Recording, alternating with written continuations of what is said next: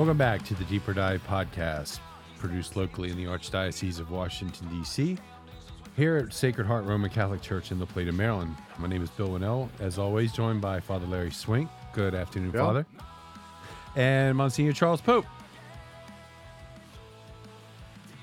Today, we are going to kind of take a get a two for one instead of the daily and our weekly one. We're going to uh, podcast. We'll combine the two and take a, a deeper dive, if you will. Uh, sorry about that. Uh, into Luke's gospel uh, regarding the road to Emmaus. So we'll start. Uh, I'll start reading the, to read the gospel, and then Monsignor and Father will comment.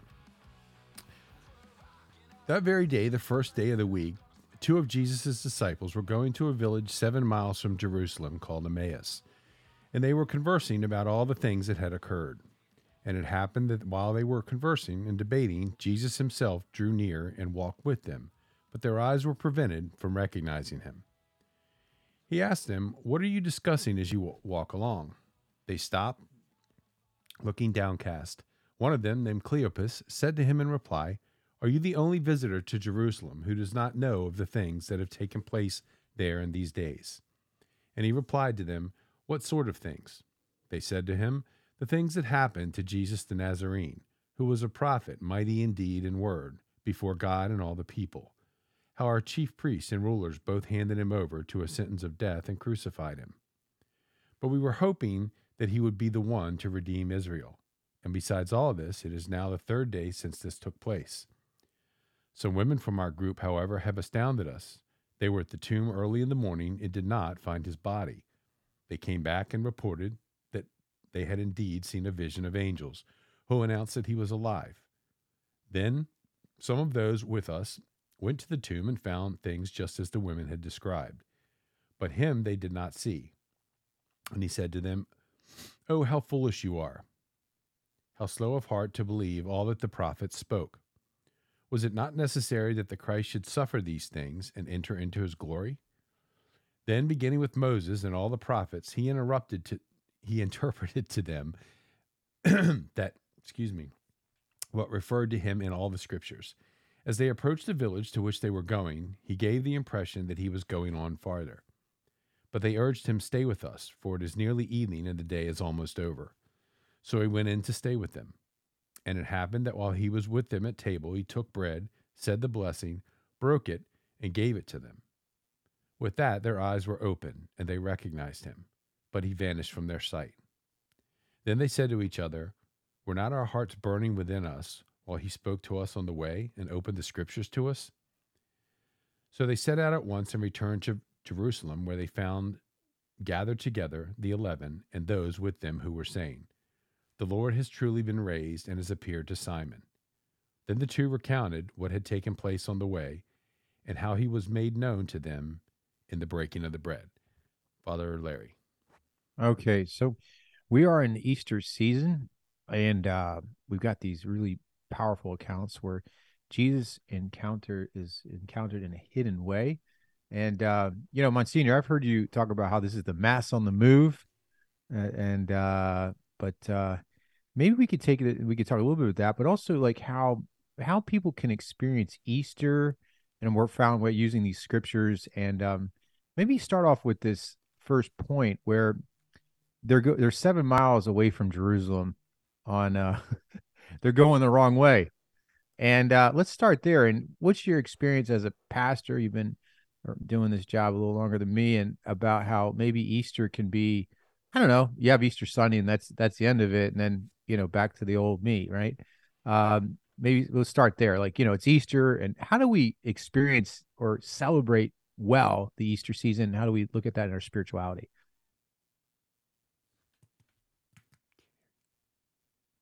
One second. Sure. All right. All right. There we go. Yeah. I think if uh, we we take a good look at these, all the accounts of the Lord's resurrection, there's about well, depending on how you number them, about thirteen or fourteen of them. Um, that you find that uh, the uh, the disciples, apostles, whoever is being featured, they need to make a journey. Uh, it it did not. It, the last thing they expected to see was Jesus risen from the dead. Mm. And that's amazing because Jesus had told them on at least three, I mean, no, five or six occasions that he would rise on the third day. But, you know, just, you know, just didn't, it's like mind like a steel trap. Never, never occurred to them. So the idea that he was risen from the dead, it, it, takes them a while to get used to this idea and, and, come around to it. So, like for example, when Mary Magdalene went out to the tomb, and the other Mary uh, and some of the other women, they see an empty tomb. Well, that's evidence of the resurrection, but they think grave robbers, you know. And so they're looking at the very evidence of the resurrection, and it's all negative to them. So Mary Magdalene had to make a journey. The other women had to make a journey uh, Peter and John have to make a journey. Now, these disciples on the road to Emmaus are on a journey both literally and figuratively. So, as you point out, as the gospel opens up, they're going in the wrong direction. They've got they're facing to the west, toward the darkness. They got their backs to Jerusalem. They need to be reoriented to uh, to turn around ad orientem, and uh, they need Insert, to. Uh, oh yeah, well, sometimes we can't do that in the church, but that's all right. So, uh, but at any rate, then the Lord is going to use a liturgy, in effect, a liturgy to do it. And this is what I think has to happen for us that if we're faithful to the Holy Liturgy, that over these years, you know, the Lord opens our minds to the understanding of Scripture, that we recognize Him in the breaking of the bread. We start to see things differently, to understand we have different priorities. And so the liturgy changes our personality to conform them more to Christ. And that's what happens to these disciples on the road to Emmaus. And, um, uh, what is ideally happens to us is too. Just one other final introductory point is that one of them is named Cleopas, the other is not named because if you're prepared to accept it, it's you. Right, hundred percent. And uh, I, you know, I've I've experienced how uh, people, I, you know, they say they do things like Exodus ninety, these really intense Lenten uh, things, and it comes Easter Sunday, and it's like they'll have like five beers you know, or you know, someone gives them chocolate and Easter Sunday, they just go through a whole, you know, whole, a whole, uh, you know, basket of chocolate. It's almost like the lesson wasn't learned. It was almost like you know, let's let's uh, grin and bear it for forty days, and then back to the same old. And there was, um, I really enjoyed your homily on the Easter Vigil and your statement about how many Catholics, you know, like you're talking about the Mass and like this is where it's at, you know, as Jesus is sort of uh, you know, encountering these disciples in a, a way, sort of this walking liturgy, that when we go to mass, this isn't just some silly ritual, uh, but mm-hmm. this is a transformative experience, and that too many people accept these sort of, you know, pseudo depressed lives, and and they say things, well, it is what it is, and they and they just, you know, they don't, uh, just kind of get caught up in sinful habits and just think they'll always be this way. Um, how do you give people more hope or maybe a different perspective? Because like in this gospel, these apostles are downcast, you know, and Jesus says, well, "What are you guys talking about?" And he's like, "Are you mm-hmm. the only one who didn't hear about what's going on in the church?" And you know, and and uh, you know, my kids are messed up, and I've got you know, my wife's got this addiction, and I know the Lord's just okay, okay. So how, how do how do we get out of that mindset of just being super negative and and maybe passive in terms of like you know like really experiencing the resurrection in a transformed way through the liturgy. Um, yeah. Some words on that. If you look to the internal evidence of the gospel, it is through the celebration of the liturgy by breaking open the word of God and then feeding them with his body and blood that he draws them out of all this negativity reorients them literally and figuratively. Right. So we, we can develop that more in a moment. But the other aspect of it is, I think, Father, it has to start with people like you and me you know, too often priests are up there kind of more providing information than witness or testimony. Mm. And we're really supposed to first and foremost be witnesses so that um, when we stand before God's people, we can say, look, I'm not trying to ask you to, to come to something I've never experienced myself.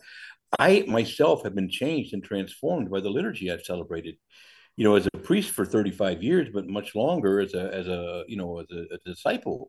So I can only tell you that sacraments work uh, I'm not what I want to be, but I'm not what I used to be. And all these years of celebrating the liturgy um, has transformed me. And I, have a long way to go, but I, I have, have made I, the Lord's brought me a mighty long way. And I'm not the man I used to be. And I give God the glory. I give the sacraments and the liturgy the credit. I also say to the people here, and I suppose you could say the same, uh, that as a priest, I stand before them and I say, For you, I'm your pastor. With you, I'm your brother. But from you, I am your son because I've been with some of you so long um, that you've literally raised me up in the faith, and we've prayed together, sung together, and through you, the Lord has formed me to the man I'm to be, and I'm I'm I'm not yet fully formed, but I'm I'm long down the journey, and so to be able to testify that sacraments work, prayer works, reading scripture works, that these things get into us and they change us and transform us. Right. And um, yeah, so right. I think that's where we have to begin um, and always point back to the liturgy, though. Right. And, and it's interesting after they start kind of, you know, dumping all their concerns on Jesus and they're not really focused on him. They're focused on their problems, which we do a lot of times, even in prayer and, you know, yeah, the mass, we're just kind of sitting there passively. Okay. You know, yeah, nice point. But we're kind of consumed with maybe some darkness in our life.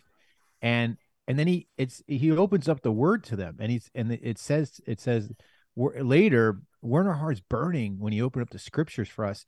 Um, can you say a little bit about and I just gave a, a conference to the missionaries of charity, and we were talking about this. And I one of the points I made to him was like, sisters, you know, like one day I'll have to stand before God about what I preach about, and and that preaching is really one of our our, our primary duties as a priest. Uh, it's a because faith comes from hearing. Um, can you say a little bit about like from your experience? What is good preaching where we can get people's hearts on fire for Christ? Because I think one of the biggest complaints there is in the Catholic Church today, while we're losing so many people, is just awful preaching. You know, and uh, it's like we're we're we're in persona Christi trying to, you know, bring people to life, and it's like you know it's a it's a little joke here, and then a platitude, and then I in the creed. You know, so mm-hmm. a few words on that, how we could be more like Christ, because we are, you know, we have to be witnesses of that too, and maybe your experience of what what is what works, what doesn't work. You know, it's interesting that uh, maybe if we step back and kind of look at how this is a mass, you start to see that two are gathered, and then Christ joins them. Wherever two or three are gathered, there am I in the midst. So you've got Cleopas and this other person, you, uh, walking, and the Lord joins them. So that's kind of your gathering right, if I can use that term. But then there's a, but here's where I think the key point comes. There's a penitential rite of sorts. Right. The Lord says, you know, what's wrong? You guys looking downcast, man. You know, we all bummed out about. you know, he walks up on them like this, and they say, "Are you the only one who hasn't heard the disaster? You know, of the last, you know?" And they tell, they pour out their hearts with all this sorrow and heartache. Um, and so, in a way, isn't that really what he, he he's he's about to scratch where they're itching? In other words, he's going to address their concerns, their woes. Um, not with some abstractions or generalities. He's going to break open a word and apply it to exactly what they're concerned about. So, in other words, he starts with this question: "How how you doing? What's going on? Where are you walking? How as you make your journey? What are you talking about? You know." And that's kind of the question for us, really, in the penitential right. Right, the Lord wants to to reach us and find out. Well, what what are you? Where are you now? Where are you struggling? What what can we do? And then, having obtained this information from from them, um, he um, he then goes to work to expose, you know, I mean, explain, I should say, and and uh, do an exposition on His holy word, how it answers their concerns. So I think at the heart of good preaching, you know, there's an old saying, you know, the definition of boredom is answering questions that people are not asking. and, and we, we can do a lot of that, you know. It's like preaching about gun control in the country. yeah, yeah. All right. Yeah, we can get kind of geeky about stuff too, you know, pretty esoteric. So the point is, I think though that good preaching does start where people are they know their struggles and they want to hear from the Lord. Right. And um, so the Lord does that with them. He walks with them. That penitential rite's important and then, having heard them, he says, in effect, he preaches a word to them, and then he explains it. So there's your liturgy of the word, and there's your um, there's your homily. You know. Now, uh, I, would like to point out though that um, um, you know that uh, there's an attitude today that you should never confront people, be nice, never offend, you know, just constant. You know, Jesus, all this talk about accompaniment is as if it meant just like, oh, tell me your troubles. Oh, I have mine too. You know, I, I don't have any answers, but let's explore the question. You know, this kind of vague sort of. no, the Lord has answers, and He says to them, right. "How stupid! How foolish! How slow to believe!" Right, right, right. And then he kind of confronts them with the Word of God, and you know, I think sometimes again we Catholic priests are. Um, I, I think uh, unintentionally, but I got the message pretty clearly that when I was back in this is way back in the '80s now when I was in the seminary in the early '80s. Uh, never offend, be nice, you know, tell at least one joke to begin. You always have to tell a joke to begin. There was always this kind of this do no harm, never upset, never offend, never provoke. Well, I mean, I, I think that's what part of what makes our homilies pretty dull, Father. You know, because if that's the case, you know, I mean, Jesus. Well, anyway, his preaching was um, he he did he did he didn't end up on that cross because he he he pleased everybody. But I'm not saying we intentionally want to upset or offend people, but a good answer will provoke. You see, sometimes you have to call something out of people and realize that you know you're you're completely focused on the wrong things and sort of confront them, confront ourselves, so that maybe every sermon afflicts the comfortable and comforts the afflicted. And that's yeah. a good sermon. If, and we're all a little bit of both, right? We're yeah. both com- we're, we're afflicted and uh, we're also uh, too comfortable. Yeah, it challenges those that need it and comforts those that need just uh, a little bit of hope they're doing the right thing. And it's yeah. interesting you say that because he's in G- Jesus says Monsignor in this gospel, he says, "Oh, how foolish you are!" I mean, like this is, yeah. like, you know, I mean, he's just like you, you fool, you know, like he just gets in their face and tells them, like, "What do you think? What are you doing?" And um, yeah, that's not very welcoming, Father. Yeah, I I I, always laugh about, and not that it's uh it's just fun doing this because I I have memories of some of the things you said when I was when I was a deacon with you years ago, a long time ago, and I remember talking about how I think you preached about hell once, and like someone said, "Well, my Jesus would never send anyone to hell," and and you kind of like well, I, am just quoting him, right? I, I just the, the idea that the message yeah. is, is sort of pointed at times, you know, in order. And I think one of mm-hmm. your big lines is there's no good news like resurrection unless there's bad news first. You know, like yeah. Jesus conquered this stuff, but then what in our life needs to be purified and healed, you know, through his power. You want to say a few words about that? Yeah, there's a, the expression is if you don't know the bad news, the good news is no news. And that's why, again, Good Fridays is is important. Uh, that way, Easter Sunday is like glorious, you know. But we have to get in touch with our need for mercy to really just be overwhelmed with gratitude you know, for mercy that's shown to us. So there's so many disconnects today with just good, healthy psychology to begin with. I mean, you know, most people mercy means like, hey, like, wow, man, God is like cool with everything I'm doing, man. He's merciful, unlike you, you stupid priest. Well, okay, but if you if God's way cool with everything you're doing, you don't you don't need mercy. You right. just cancel the need for it. So again, the point is we need mercy because God is not way cool with everything we're mm-hmm. doing. And we're doing a lot of things that harm ourselves and harm other people. You got to get in touch with that. And, you know, like, wow, that's true. Uh, to get in touch with our limitations, you know, someone will say, I can't stop being angry, or someone else say, I can't stop drinking, or I can't stop spending too much money, or looking at YouTube too long, or whatever. And you get in touch with that. And that, that's not always the most pleasant thinking, but you start to realize, wow, I'm so grateful that I have a savior who can go to work in my life and begin to free me from this stuff. But if you just constantly say, I'm okay, you're okay, everything's just fine, well, mm-hmm. that's like going to the doctor with gangrene. And um, doc said, Oh, doc, what, what about this gangrene? He says, Oh, you're fine. Uh, it's so it's so judgmental to say you have gangrene, you know we don't want to upset you. Uh, uh, who's to say gangrene is good, is bad or good? You know, you don't want a doctor like that. You want a doctor that can say, "You got gangrene, man, and this isn't good. You got it bad, and that ain't good." Right. And we got to go to work and deal with this. But here's the good news: we caught it early, and I think we can we can bring healing. Oh, thank you, Lord. Thank you, doctor. You know, but you see, we mm. got to get in touch with the bad news. Mm. Otherwise, the good news is no news. And so, yeah, yeah he's got to tell him, man you you guys are off target, man.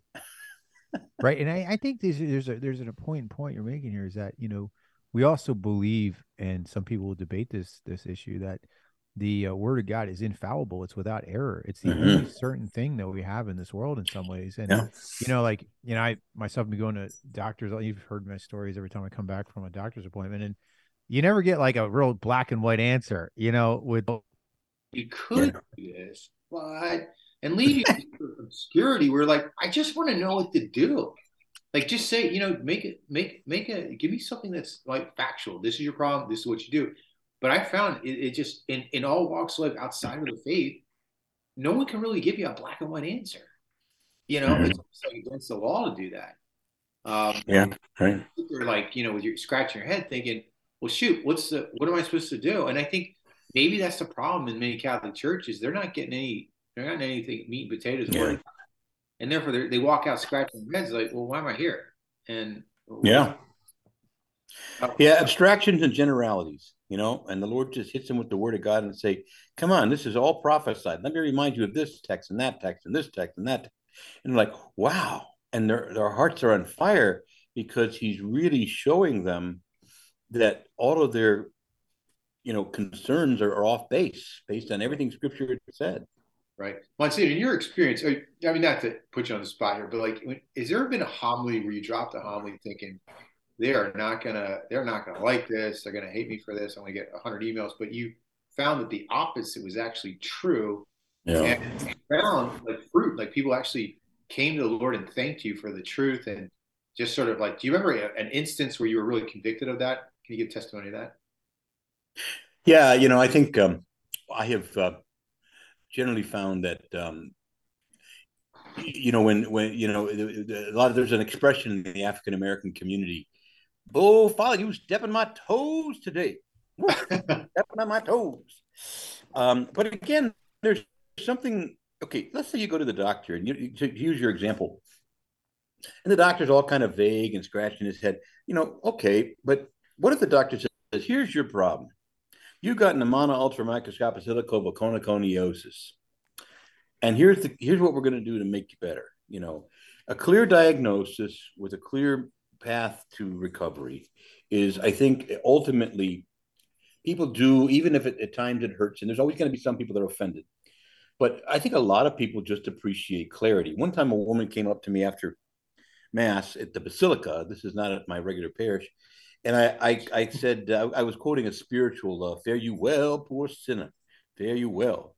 And she came up to me after the end of mass. She said, "Did you call us sinners?" And I thought, "Oh gosh." But actually, it was just the opposite. She says, "You know, I haven't been called a sinner in years, and you know what? It was kind of interesting. I, I it's true, and I am one.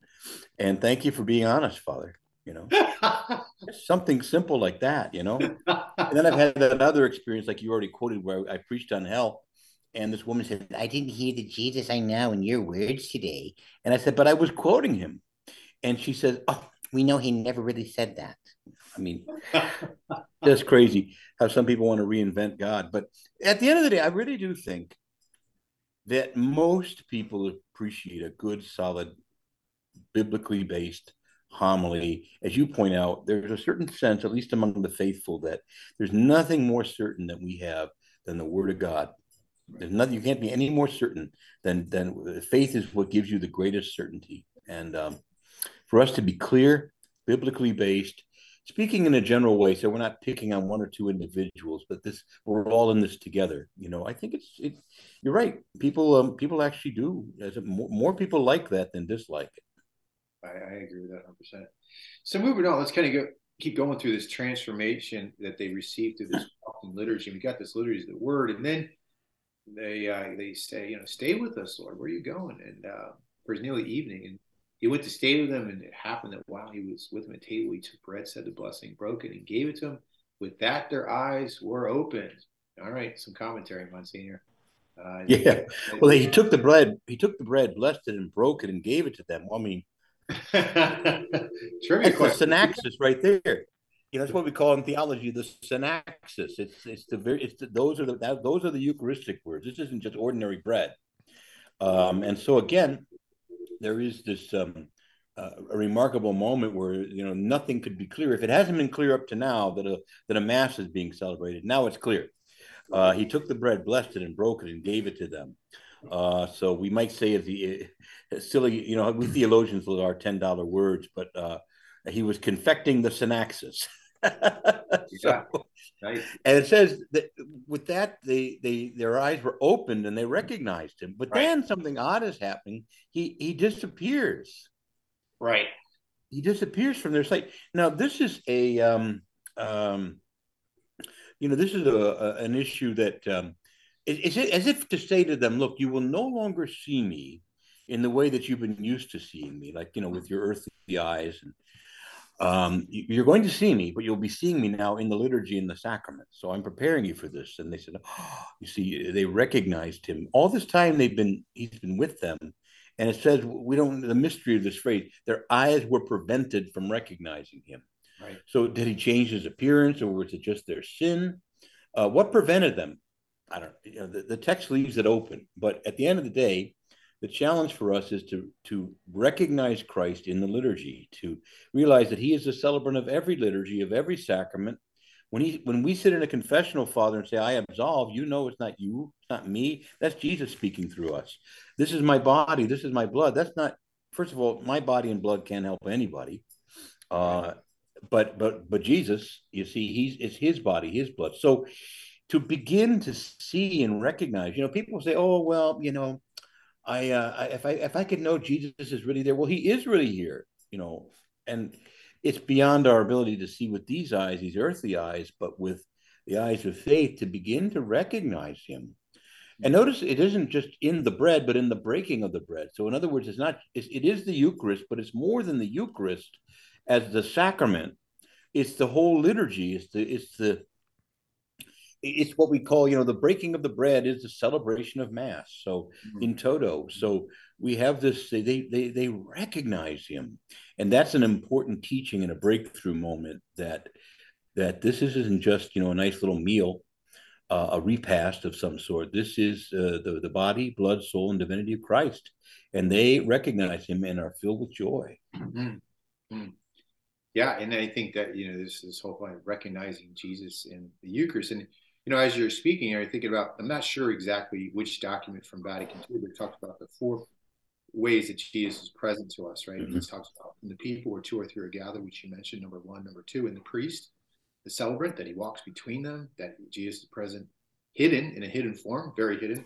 Um, Jesus had hair. Uh, number number three, uh, that he's present in his word, and finally, but most substantially, in the Blessed Sacrament. And um, yes, and I think, I mean, that's probably the key here is like in, during Easter season, we really should try to encounter, or maybe more, most, more especially in the Eucharist, in His presence in the Eucharist. And um, you know, what what are your thoughts on on sort of the the Catholic Church today, and you know, like a sobering, you know, idea of like what is their belief in the Eucharist, you know, and how do you how do you feel like most Catholics look at the Eucharist as opposed to maybe a small percentage or you know I mean, is this something that do you think most Catholics believe that you know, they could recognize Jesus breaking the bread, or is more like, eh, you know?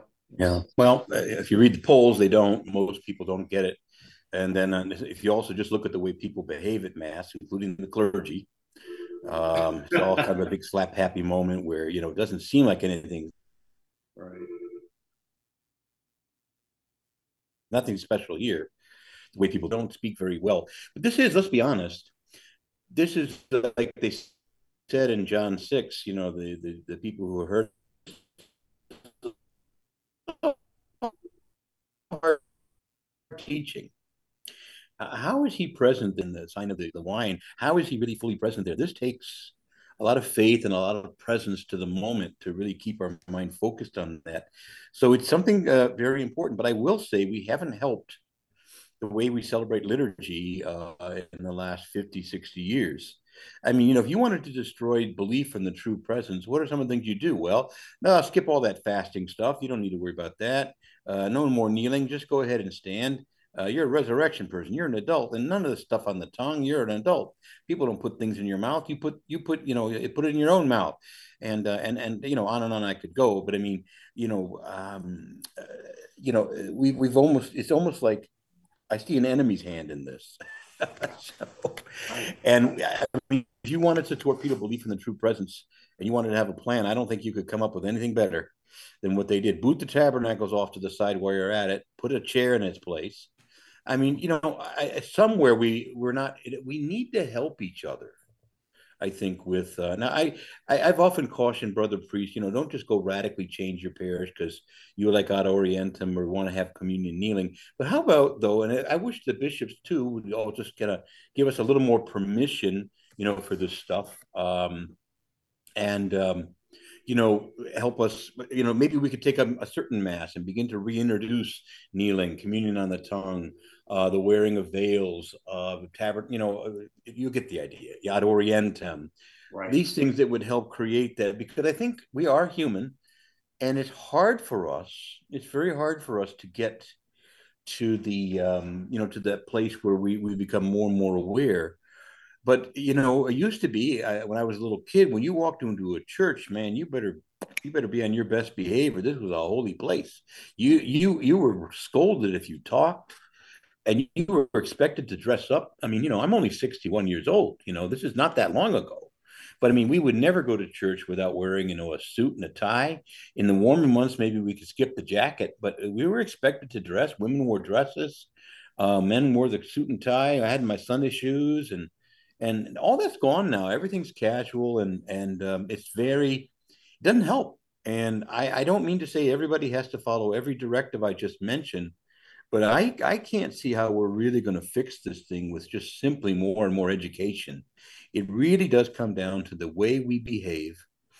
Um, and the attitude is basically nothing special here. Yeah. You know, Cardinal Sarah, in, in one of his books, he said, uh, writes, the most insidious diabolical attack consists in trying to extinguish faith in the Eucharist by sowing errors and fostering an unsuitable way of receiving it. Truly, the war between Michael and the angels are on one side and Lucifer on the other continues in the hearts of the faithful. He says Satan's target is the sacrifice of the mass and on the real presence of Jesus and the consecrated host. And uh, I mean, these are, these are strong words, and I, and I think that's that's precisely true. Is that um, we're incarnational, and I and it's kind of Jesus. You, you talk about how he, you know, he kind of leads them to that moment. He's like, okay, I'm gonna, you know, I'm gonna stay with you, and we're gonna celebrate this devout mass, and then I'm gonna leave you, and I and then I want you to ponder, like, you know, is that that's really me. And and I think too, it's I don't know. I I've always said this is like for me. You're talking about like we shouldn't go, and uh, but I you know back in La Plata we did all those things. We instituted altar rails, and we. Uh, I mean, it was it, we didn't. I mean, it was it was a six year process. Mm-hmm. But I got to say, by the end of the by the end of the end of the six years, like people took the Eucharist really seriously. You had confessions during Mass; they were very clear. Like you got to be, yeah, you got to be in the state of grace to receive this. There's no excuse. We got a guy in the booth. Right uh, yeah. you know, kneeling and, and people start doing, I mean, but it's, it's interesting, like just, just sort of like uh, they're walking through the preaching and through the teaching and through this, like walking with the, and then eventually it's like, ah, oh, yeah, this is Christ. Yeah. You know, this Father, is... we uh, we took it a step further, even beginning uh, Holy Thursday. Did you? We um, we started using the intinction sets. Oh wow! And it was I was very nervous uh, for them to roll this out at, at during the Triduum. I thought, come on, Father, we should have done this like a week ago at a daily mass first. Right. But uh, and uh, we haven't stopped. I mean, we even did it at the Easter Vigil. People loved it. Huh? People loved it. It's just, you know, and, and it, you know what it did? The ones who still, and again, that can, that don't have mobility issues, but the ones who were still standing for communion, even at the rail, took care of that um, because they they were very interested in receiving under both species, and it and it overwhelmed it went overwhelmingly well to the point where, like I said, mm-hmm. I, I that's what we're shooting for at all the masses now. Mm-hmm. Yeah, it's great, and that's great when you can um, really lead a people. I think that the, my caution earlier was just that I think that there's always going to be some, you know, ah, I don't want all that traditional stuff. So I just think, you know, for the priest, be careful, give people some options. I know some good Catholics, very good Catholics who maybe aren't ready for Ad Orientem right. right now. But you know, start a mass and then let's see what grows. And just a big surprise, look what grew at uh, Sacred Heart there in La Plata. You know, uh, people respond. I think these are uh, these are things that there's just so much ideology that seeks to prevent this. Um, you know, just do what works, but we've got to well, anyway, I've, I've already said it all. No, you're right. We just got to get back. you're right. Differently. And, and, I think the main thing, well, it's true with everything, I think, but you know, the, taking the time, both, you know, I it just pains me to, you know, uh, give Father Larry credit, as you know. No, I'm just kidding. Uh, you know, taking the time to explain to people when when a change is made, where it came from, that this is not something that was Father Larry just thought last night that he wanted to do. You know, um, and and they've and and they've been generally receptive. There are those who uh, not so much yeah. one or two things, but that's okay. Um, but um, yeah, yeah, it's been good. Oh, I, thought you were going to say something, Father Guy.